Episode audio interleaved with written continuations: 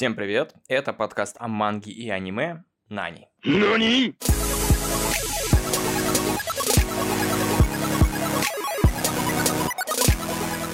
Меня зовут Александр Варионов, и сегодня я хочу рассказать вам о режиссере, который кому-то кажется слишком раскрученным, а кому-то гениальным. Признаться честно, это мой любимый режиссер аниме. И я уверен, я такой не один. Зовут этого режиссера Макото Синкай, хотя настоящее имя Макото Ниицу. Он родился в 1973 году, сегодня ему 49, и на его счету 16 полнометражных и короткометражных фильмов в качестве режиссера. 14 в роли сценариста, 2 актерские роли в качестве актера озвучания. Фамилия при рождении Ниицу состоит из двух канзи. Это японские иероглифы, кто не в курсе. Шин, что означает новый, и Цу, что может переводиться как «один», но я не уверен, так как э, написание другое, хотя звучит так же. В японском языке много слов, звучащих одинаково, но пишутся по-разному иероглифами.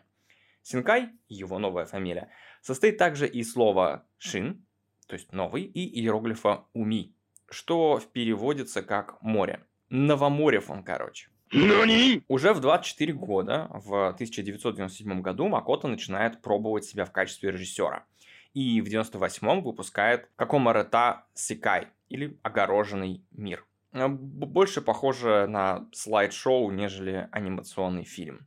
Через год, в 1999 выходит уже полутораминутный черно-белый фильм Той Сикай. Другие миры. О душевных переживаниях. В нем мы уже видим привычный нам стиль Синкая.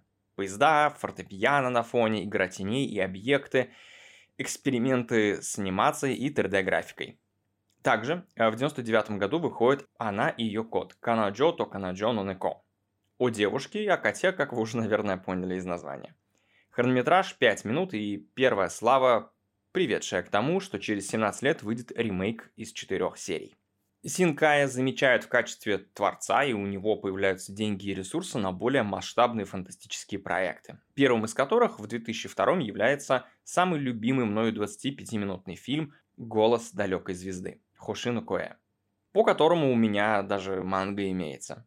Трогательная история недалекого будущего, где на Землю напали пришельцы. Отбив вторжение, человечество готовится уже к превентивному удару по уходящим силам инопланетян чтобы вторжение не повторилось. Молодая девушка готовится отправиться в самое опасное путешествие в жизни. В космос, на разведку, а возможно и на войну. Но есть одна проблема – неразделенная любовь к однокласснику, которому она боится признаться в своих чувствах. Борясь со своей стеснительностью, она пишет ему смс пока готовится к путешествию. Но улетая дальше и дальше от Земли, Сигналу требуется пройти все больше и больше расстояние и время, чтобы попасть в телефон возлюбленного. Ну, вы в курсе, да? Что сигнал идет со скоростью света. Если вы находитесь на расстоянии светового года, то и сигнал будет идти год. Она пишет сообщения каждый день, но парень получает их все реже и реже. При этом, как в песне группы «Земляне», она мечтает просто вернуться домой и почувствовать то, что когда-то казалось ей обыденностью – Звук дождя за окном, запах мела в классе школы.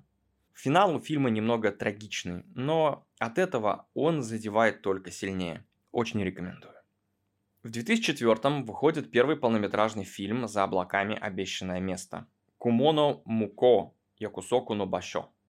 Про альтернативное настоящее, где СССР существует, США оккупировали юг страны, а жителям Японии каждый день приходится смотреть на огромную башню высотой в 150 километров, которую Советский Союз зачем-то построил на теперь уже советском острове Хоккайдо.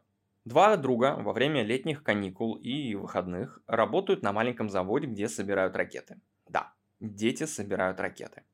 А в свободное время собирают свой собственный самолет. Один из них решает показать его однокласснице, и они весело проводят время. Но однажды девушка исчезает, а жизнь раскидывает друзей в разные жизни и судьбы. Что было дальше, смотрите сами. Фильм потрясающий, я с большим удовольствием его пересматриваю. Он, конечно, фантастический, но не слишком, поэтому понравится каждому. В нем потрясающая анимация и музыка. Такое вы точно никогда не забудете. Можно сказать, что именно «За облаками» это просто жемчужина Макота Синкая. Фильм, сделавший его мировой знаменитостью. Нани? Через три года, в 2007 выходит фильм «5 сантиметров в секунду». Бьёсукуго Сенчиметору. на самом деле являющийся сборником из трех историй в одной киновселенной и охватывающими период в 10 лет жизни Такаки Тону, обычного японского школьника. Это фильм о мечтах, стремлениях и о том, как мы переживаем наше взросление, как меняются наши взгляды и цели в жизни. Рекомендую посмотреть, хотя это не самая энергичная работа Синкая. В 2011 выходит «Ловцы забытых голосов» Хошино О Комодо. Если честно, наверное, моя самая нелюбимая работа Синкая, пересматривать нет никакого желания. Подавшись общественности, провозгласившей Макото новым Миядзаки, он снял работу в стиле Миядзаки. Получилось, ну, так себе. Фанатам Миядзаки, может, и зайдет, но я ожидал другого. Уже через два года выходит... Да, уже через два года выходит «Сад изящных слов» Котоноха но Нива, который рассказывает историю ученика старшей школы и молодой учительницы. Они вместе прогуливают школу в этом самом саду. Он, потому что ему скучно в школе, и он не видит смысла в образовании, так как мечтает шить обувь. Она только закончила колледж и только сейчас поняла, что преподавать не ее. Так они находят друг друга. Мальчик с целью и девочка без. В Японии возраст согласия с 13 лет, так что нет, никакой педофилии технически там нет.